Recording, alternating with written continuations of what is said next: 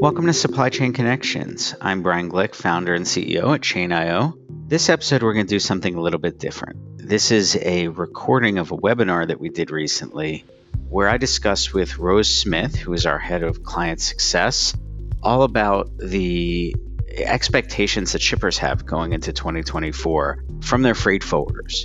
So, this one's going to be a little bit more content heavy and a little story light.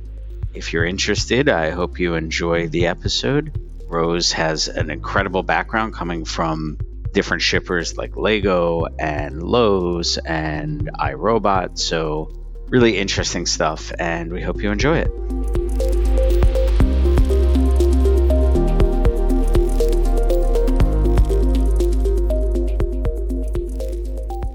Hi, everyone. Thanks so much for joining today. We're going to go ahead and get started. I'm Molly Evola. I'm the marketing manager here at Chain.io. And we're really excited to talk about everything you need to know to meet shipper expectations in 2024. Today, you're going to hear from our CEO, Brian Glick, and our VP of Customer Success, Rose Smith. I'm going to go ahead and pass it over to Brian to introduce himself and uh, kick this thing off. Hi, everybody. So I'm Brian Glick. I'm the founder and CEO here at Chain, and won't go through my whole history, but you know, important for this is that I spend a lot of time out in the industry talking with our customers, our customers' customers, and trying to get a gauge on on what's going on, not just in technology, but also how forwarders need to talk with shippers. And so I'll let Rose introduce herself, who is our stand-in for shippers today. Thank you so much, Brian. Yes, I'm Rose Smith. Have joined Chain.io recently and so happy to be here. My history spans from many retailers and manufacturers, so hopefully I can give a really great perspective going into 2024. First thing we're going to talk about is something that's probably on the top of everyone's minds, and that is rates. Funny thing is, we're actually not going to talk about rates today because obviously this is something that is mostly a concern and more of the obvious answer. So we've got rates, then rates, then rates, then. so, just very quickly before we dive into the topics, and we promise this is the only part of this that's anything about us, just to give a little context of why we're in a position to have this conversation. So, as a supply chain integration network, we spend our days talking to you know these various software companies and transportation providers and all these different packages and companies that we're connected to which just gives us a unique perspective on getting this very cross-cutting view of the industry so our job in the industry is to be neutral and is to help all of these companies work with each other and with shippers and with forwarders and carriers. So the only thing we're going to talk about today about chain. So we can move on very quickly from that. So this slide just, and I'll let Rose kind of dig in a little bit here, but you know, just like there are no two forwarders that are the same and, you know, approaching a one office forwarder and asking for a similar thing that you would get from Maersk Logistics would seem silly. We can't talk about shippers as if they're one giant group of people. So we think of them really in these three segments. The numbers of shipments is very kind of arbitrary, but there's a moment I like to think of it as the ones that just have a spreadsheet, the ones that are struggling to grow, and then the ones that have a whole process. So, Rose, do you want to talk a little bit about kind of your thoughts in these categories? Yeah, one of the things that we were discussing in preparation for this is how different shippers have different requirements and therefore different expectations. So there are going to be those that are potentially smaller like brian said we can't always just go to size but potentially smaller that just want things on time and easy and that's their main concern where they probably are doing this off of spreadsheet or even just using their phone. And then there's the slightly larger shipper who is more concerned usually with cost optimization going back to that rate conversation. And they just want things to execute and they want it to be somewhat seamless. This is where we get into more connectivity, but still there is additional connectivity and absolute connectivity involved with the larger shippers who are not able to look at that single shipment or make sure that special thing is getting there. They need everything to get there and they need it to be where they're not worried about any single one of them unless absolutely necessary. As well, they're looking at forecasting and understanding the long term horizon instead of just the immediate future. So we sorted them into these three categories just for some simplification.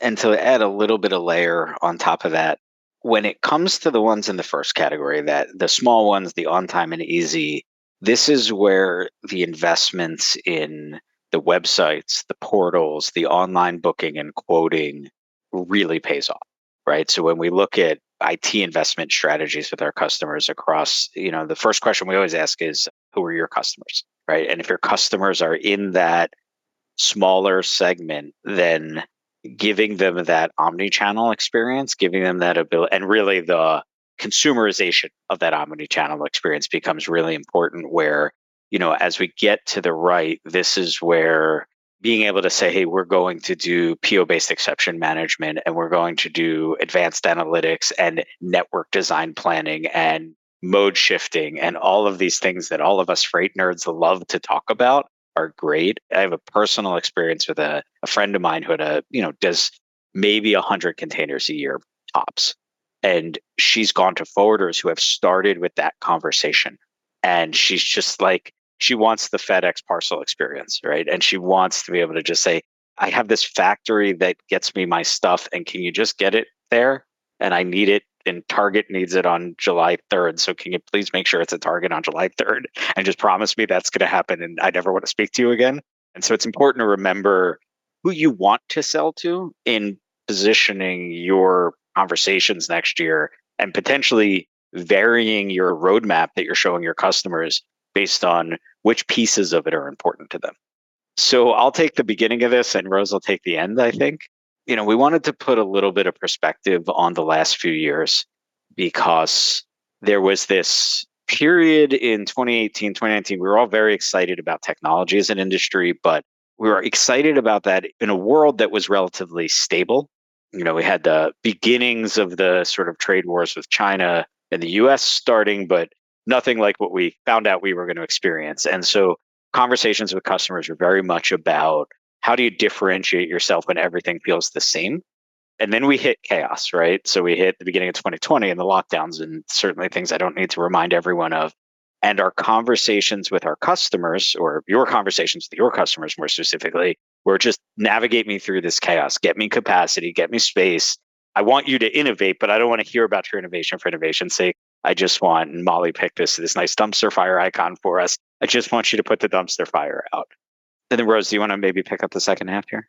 Yeah, exactly. So coming out of that period of chaos, and even as a consumer, it felt pretty chaotic not knowing if you were going to get your package on time. Even worse for the larger shippers who wanted to be able to service the customer, their consumers in a timely fashion.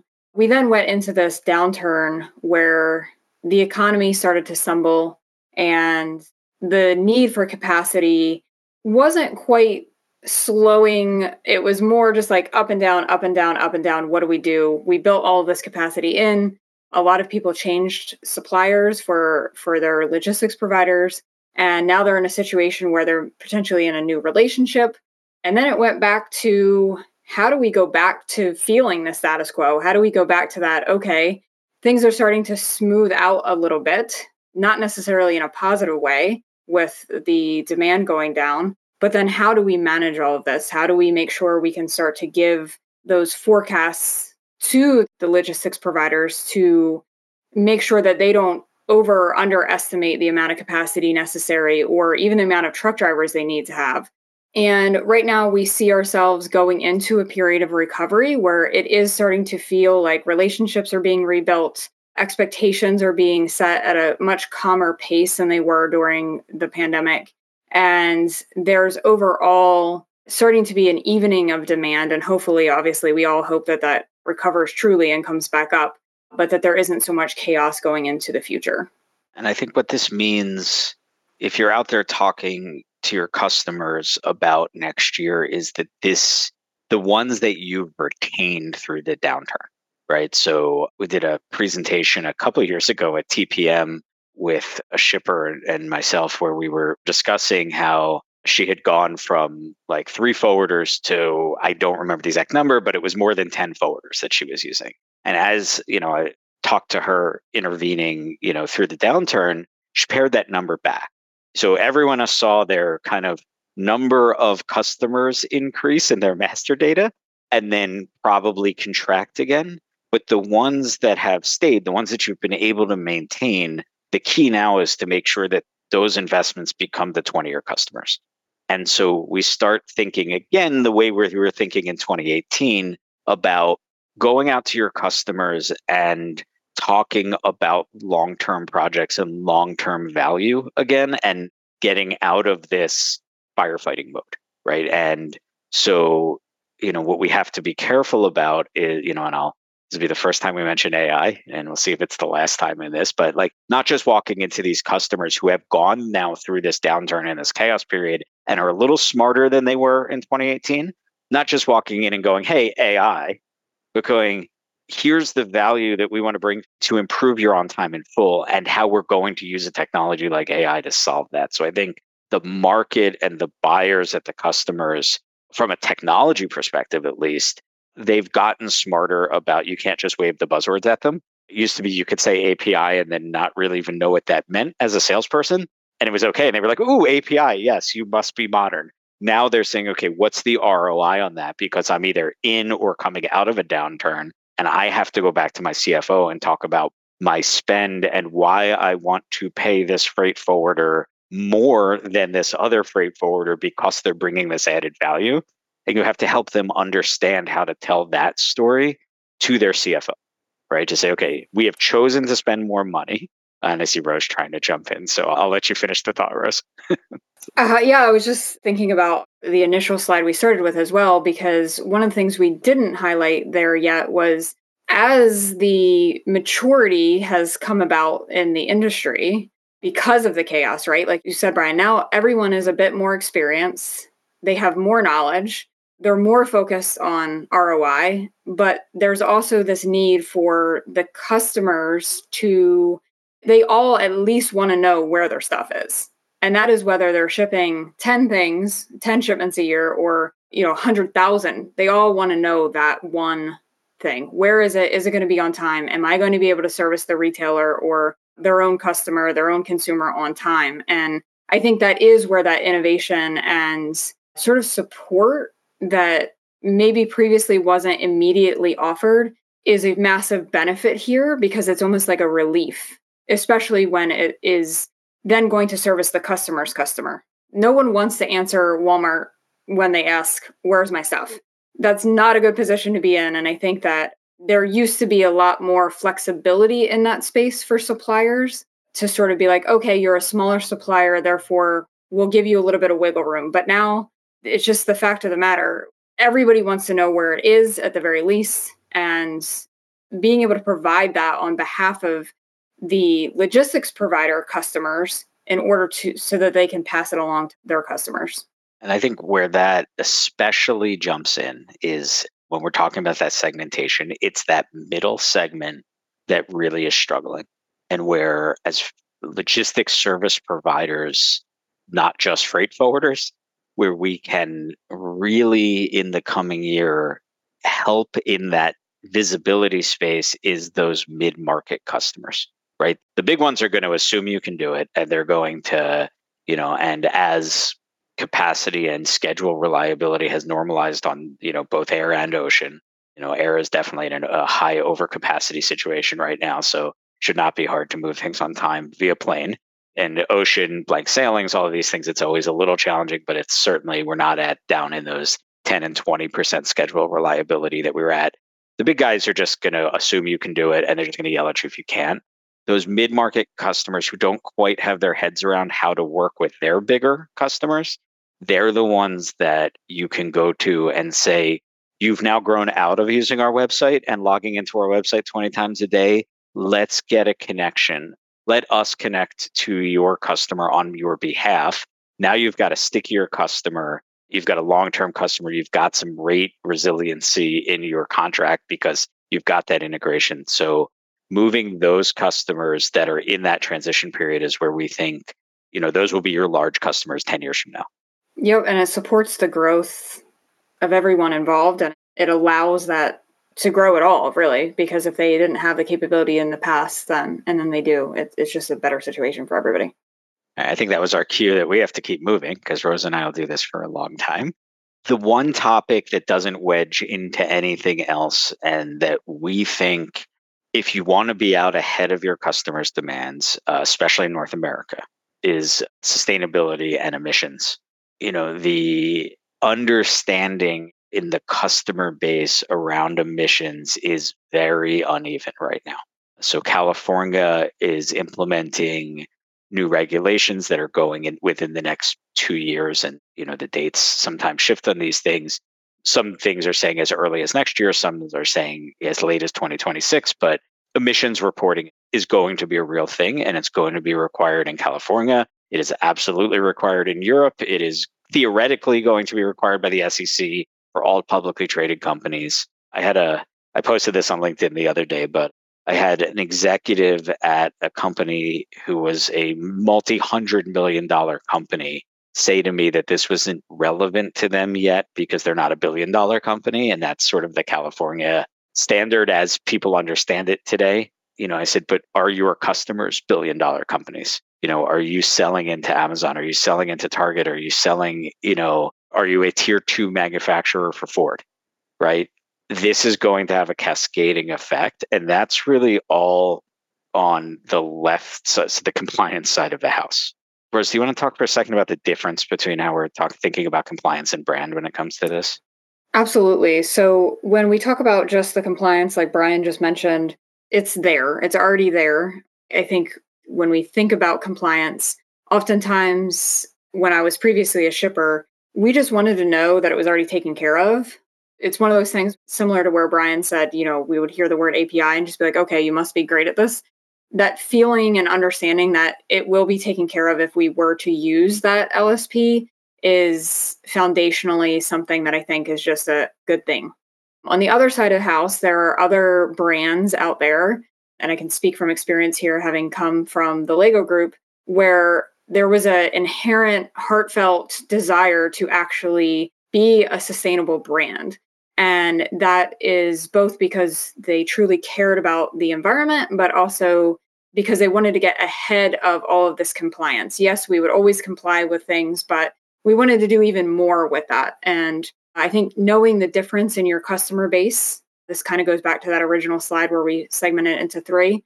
There's going to be some that are just wanting to grow as a company and they want to make sure that compliance is there. And then there's others that are either larger brands or maybe specific to a generation that their product is for and they want to show that they are ahead of the curve in the sustainability area and having the ability to do that and at least report on it i think is the start of where we think lsps would really benefit and putting some specifics around that and things that we're doing with our customers today you know we have customers on the compliance side forwarders who are hearing different things from shippers. And this has clearly not shaken out in the market as far as best practices. And we're, we're actually in the middle of a, we're going to publish a report on this. We're doing a lot of information gathering right now between shippers who want very accurate transportation data, much, much more granular than they've ever had it before. So that even if you're doing a door to door move for them, they want transit legs and you know exactly where it's picked up and what mode was used and did you put it on the rail did you not put it on the rail so that they can do their own CO2 calculations. There are others, and this has no correlation to company size in the conversation we've had, who are saying, I want you to tell me the emissions reporting on my shipments. Just tell me the CO2 numbers, right? And you need to be prepared to have that compliance conversation and a have a strong position as a company to what you think but also be prepared for some of the customers are going to say i want your data and some are going to say i want you to calculate the answer and hand me. And you really have to be there for both of those scenarios. If I have two conversations at this point, I'm pretty much betting that they're going to be 50 50 between those two approaches. But in either case, if you're not doing the operational groundwork to make sure that your underlying transit leg data, which often has been a little spotty because it's not a compliance issue, you don't really, you know, for those of you who use a large TMS, you know, sometimes what you have exactly in the leg information doesn't really matter as long as the bill lading moves. That matters now. And the thing to get ahead of is data quality because those companies are going to start putting this into an audit regime. And it's going to be similar to customs compliance, where you're going to have to show your work and you're going to have to expect everyone to, as if the customer is sitting over your shoulder 24 hours a day. On the brand side, it's very different story. And this is a softer thing, but the ones who are looking for the brand recognition, if you can help them tell a story, you help them relocate a facility to reduce the mileage for their deliveries. You help them with a mode shifting challenge that, you know, A, save them money, but also moved air to ocean for, you know, X amount of carbon. Helping them to build that narrative will get them executive recognition within their companies that they're contributing to that brand story. So all the data in the world is one thing.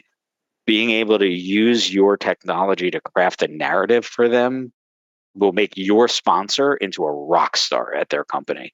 You bring that to a company who's only taking a compliance perspective, they're just going to say, Why are you wasting my time? So, again, know your customer. Yeah, it's a perfect example also where it borders on that going from the tactical to strategic. Just like you said, Brian, if those that are more motivated from a brand perspective can start choosing mode because they're ahead of the curve, they have their forecasting right, and they can put it on the ocean versus air in order to have less CO2 emissions, they're going to do it. It's just what's going to happen. And the ability to see that and understand it and then have the data when it is on the ocean to make sure it's going to be there on time is golden. So we have a audience question. For forwarders and LSPs, how do you persuade SMBs to start with their sustainability? Currently, from what I see, there are companies that are really ahead of the game and those that haven't started at all. How do you show the ROI from implementing sustainable logistics solutions and quantify the relevant value? I'll take a first pass at this, Rose, and jump in if you like. I think there's a couple of things. One, you can't force the issue if they really don't care, but you can start to educate. You know, coming from someone who started a software company doing you know, kind of this multi integration thing in 2016 before most people kind of understood it. I had to be very patient with educating why this was a problem, eh, you know, explaining that their customers are going to ask for it and not necessarily asking them to sign something today or buy something from you today. So, you know, starting to just interject, hey, this is how we're thinking about sustainability as a forwarder in a low pressure environment will turn into a good conversation next year. The other, and this has always to me been the key with sustainability. The number one thing that every company can do to lower their emissions is mode shifting, air to ocean. Like nothing even comes close to not moving air freight. And that saves money too. So almost anything you do in sustainability also has a cost benefit. And so sometimes it's just about kind of getting back saying, okay, we think sustainability is important. We want to help you be more sustainable but we want you to go to your boss and say, hey, if we do this PO management thing with you, we think we can take 500 air shipments that you moved on an emergency basis out of your supply chain and move them to ocean, right? And then just tell them the ROI is the savings on the air freight, right? Not to mention more on time deliveries. Like this is my favorite part about sustainability is that it actually has an ROI and nobody on this call I think is in the position of trying to figure out the ROI of, you know, moving an entire container ship to methane or moving an entire container ship to hydrogen or trying to figure out biofuels for airplanes. I had the pleasure of listening to some of those conversations. last week. those are hard ROIs. From a freight forwarder shipper relationship perspective, just make their supply chains more efficient and sustainability is the bonus. I have nothing to add to that. I 100% agree. I wish it was the same with like eating healthy you know, I could get the same bag of groceries. yeah, I just want cheap, healthy food. That's what we're selling.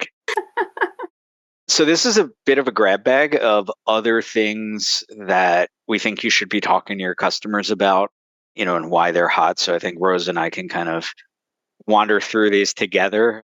I'll start with the emissions reporting and ETS. Obviously, we just had a whole slide on sustainability, but one of the things that everyone should educate themselves on is the new surcharges that are going to be coming in from the carriers on ETS, which is the carbon trading program in Europe. So the carriers have announced kind of relatively blanket surcharges. It's going to be this much per container. They're all trying to figure out what this means. Your ability to help your customers interpret that and also to potentially guide them at the larger end of the scale in how to negotiate with the carriers on those topics. Everything publicly says, oh, this will be blanket, it will be across the board. And I think any of us who've done this for a long time know nothing's blanket and nothing's across the board. Once you get into that room at TPM with the carrier, especially when there's overcapacity in the market. So being able to show those customers exactly what vessels and voyages they moved on and you know being able to have them go into their contract negotiations or your negotiations as an NVO and have the data to have a strong and principled position with the carriers on look i know this is your blanket surcharge but you know we are one of your most efficient customers right? And you know the lanes we move on and the vessels you move on those lanes and therefore we're not accepting this is going to be an interesting and i don't know where those conversations end but i know if you're a good guide for your customer through them they will appreciate that as a partner. Uh, rose you want to pick one? Yeah i was going to pick po management and visibility I think with this one, more and more, even as I worked in various places, not even dependent on size again, this is where this can sometimes be lacking for any customer manufacturer. And they really rely on the either logistics provider or 3PL to tell them what's happening with their own PO. I last worked at iRobot and there were still orders being sent via email. you know, in that case, there's only visibility to the folks that are on the email. And I think that these are the types of things where just moving that even to any ability to see is better than none. And having that capability, having it as an offering is a massive value add to those companies who may have fallen away from something they previously had or are really in need to see this, especially once something is moving. I'll jump in. I'm going to pick basic freight automation for a thousand, Alex. Uh, the, so we have a customer who I'm not going to call out by name, but they're many, many, many billions of dollars in revenue kind of customer. And we're doing a project with them right now where we're helping them implement ASNs into one of their facilities, which is a reminder that everybody has the basic problems still. There is almost no company on earth. There are ones whose marketing would tell you otherwise, but when you get down into it, there are still, like Rose said, robot companies who are emailing POs and major manufacturers who don't know what's showing up at their facility today, you know, and are manually putting things away. And often it's not their mainline product or their core. It's, you know, stuff coming, you know, from ancillary suppliers where they've got a DDP program mixed in with the freight they manage, or they've got, you know, something where you can go in and say, there's a very clear ROI to us coming in and helping you automate bookings. We had one of the largest exporters out of the US. We just spent a year with them getting their spreadsheet into an automated process so they could get it over to their forwarders a little more effectively it was the one spreadsheet for their tens and thousands of containers a year. So don't forget to go ask your customers about the basics and to poke and prod when you're seeing inefficiencies in their processes, because oftentimes you don't need to bring them blockchain or AI or an API. You just need to be like, why is this one person in this one facility emailing us four times a day? And can we help with that? And they will often say yes. And then you're a partner instead of a supplier. And I think that partnership is really key in supporting your customers' customers. This is where obviously, you know, the beauty of supply chain is that hopefully there's an endless customer until it gets into someone's home or otherwise. So this goes to those folks that are actual vendors that are manufacturing a component of something, making sure that there's an understanding of what their manufacturers are actually asking for and what they need all the way through to then that manufacturer servicing the retailer, and then, of course, the retailer servicing the end consumer. And in this, the needs are different. And just like Brian said, there's still a large need for that basic freight automation that we see in the industry as a whole.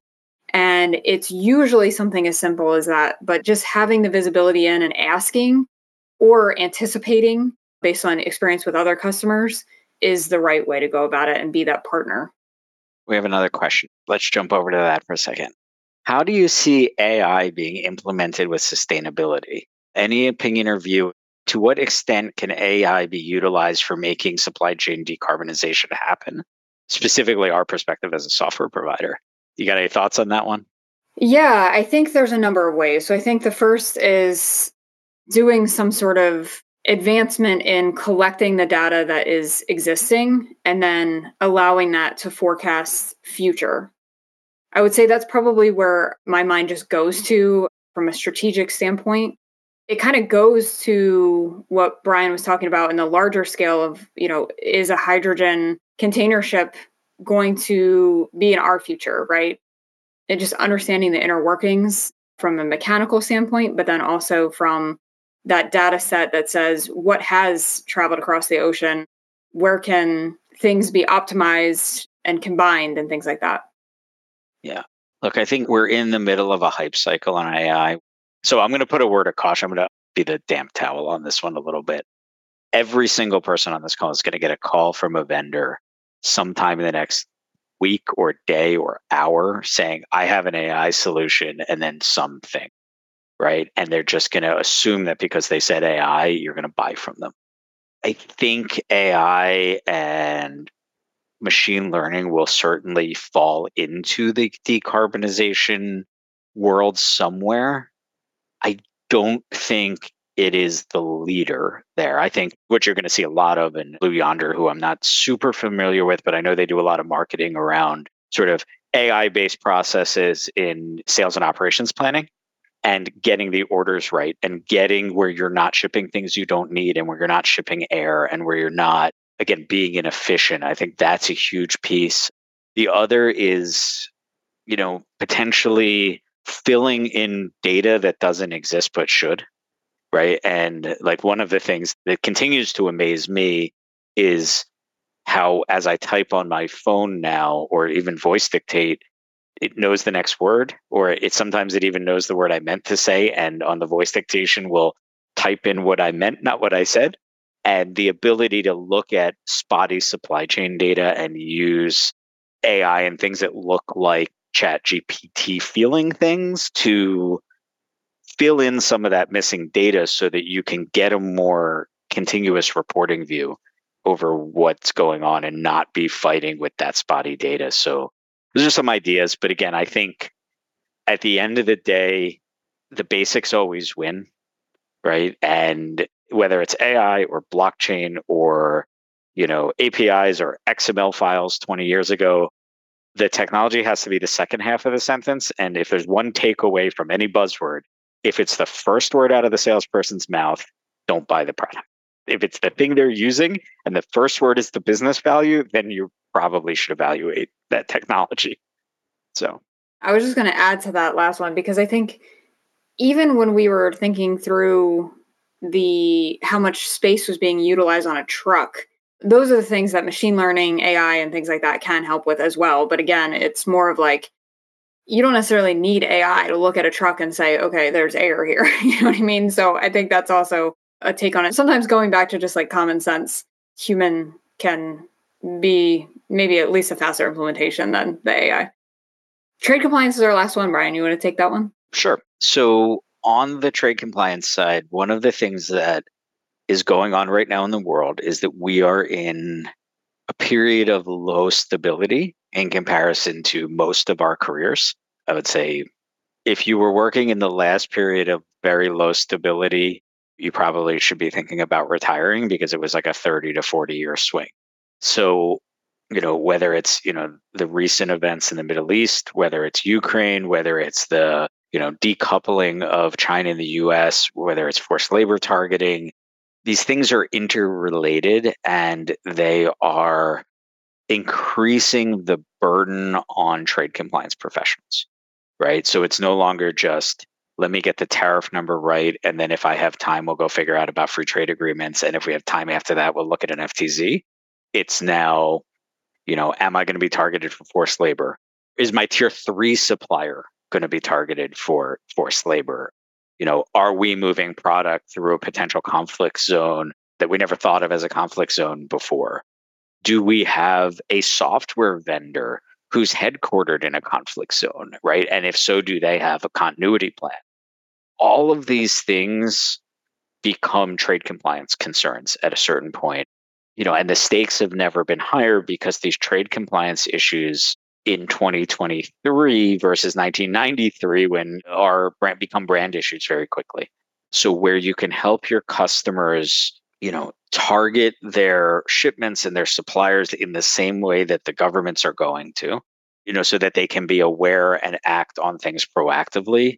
It's not just did I clear customs and did I pay the lowest possible duty rate, which for most of my career was the only two things that anyone ever asked me about trade compliance you know, it is now are we putting our company at risk? And are we paying the lowest duty rate? And did you clear customs? So we don't get to skip those things. But I think anyone who's doing anything with minerals, batteries, apparel, those things in particular, there is just huge amounts of issues. I was talking to somebody this morning about dry bulk market and wheat and how that affects Ukraine. And I'm not qualified to talk about those things, but it's almost any commodity and asking your customers what they're concerned about and again this is where a lot of ai can be helpful is mining through those large amounts of data to find that needle in the haystack i'd add to this and just say also especially for those that may have been around since 93 you know there is sort of uh, sort of nice to have maybe slight expectation that sort of the og's in the industry have an opinion on this especially as we see manufacturing move to other countries outside of APAC directly, some moving back to the United States, even. And the differences there and some of the pluses and minuses that someone might not be able to see when they're just doing their cost analysis on something. That's also helpful. Yeah, one thing that just popped into my head to kind of put the little fear into your customers sometimes about trade compliance is they'll say, okay, I'm shifting my production back to the US. You say, okay, but are you doing that by using a supplier in the US who may be sourcing materials overseas and all you've done now is really shifted yourself to feel much more like a DDP program where you no longer have visibility to the things you had before. And, you know, is that supplier now moving raw materials on a ship that maybe is you know being targeted for you know like things that we don't even think about in supply chain every day but like you know issues of ships that are being diverted to russia or issues of labor practices on the vessels if they're not using a large carrier? You know are they clearing customs properly and do they have compliance issues or are they about to be targeted because you've shifted your manufacturing but you've also shifted the responsibility onto a local provider for something that you had much more visibility on before because if the raw materials whether it's a seed or a mineral did not come out of the ground in the United States somebody's importing something somewhere and so you don't get a pass just because you're buying from a US supplier. There's a couple more minutes if you want to add any questions into the Q&A, but I just wanted to kind of get your closing thoughts. Brian, I'll start with you. Rose will go next.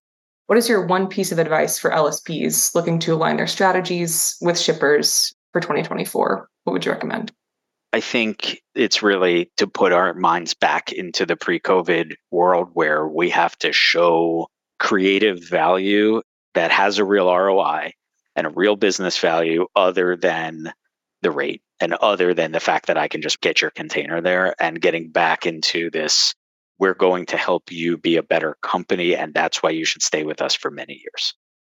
Awesome. Yeah, I'm going to directly piggyback off that and just say it's all about the value and being the partner whether it's a small company or a large company anticipating their needs which are going to be different and truly showing up with that value. Perfect. Well, I don't see any other questions in the chat. Thank you all for participating, for being here for this discussion. We're going to send out some follow ups. After this, we'll send out the slides and a recording as well. But thank you, Brian. Thank you, Rose, for your time. And thanks for being here. Thank you. Thanks, everyone. Well, thanks to Rose for taking us through all of that. And as you can tell, she and I have worked together for a very long time, and, and she's a person I have great respect for in this industry. I hope you enjoyed the episode and make sure to check out Chain.io on LinkedIn and on our blog for more informative content through the end of the year on this topic and a whole bunch of others. Thank you.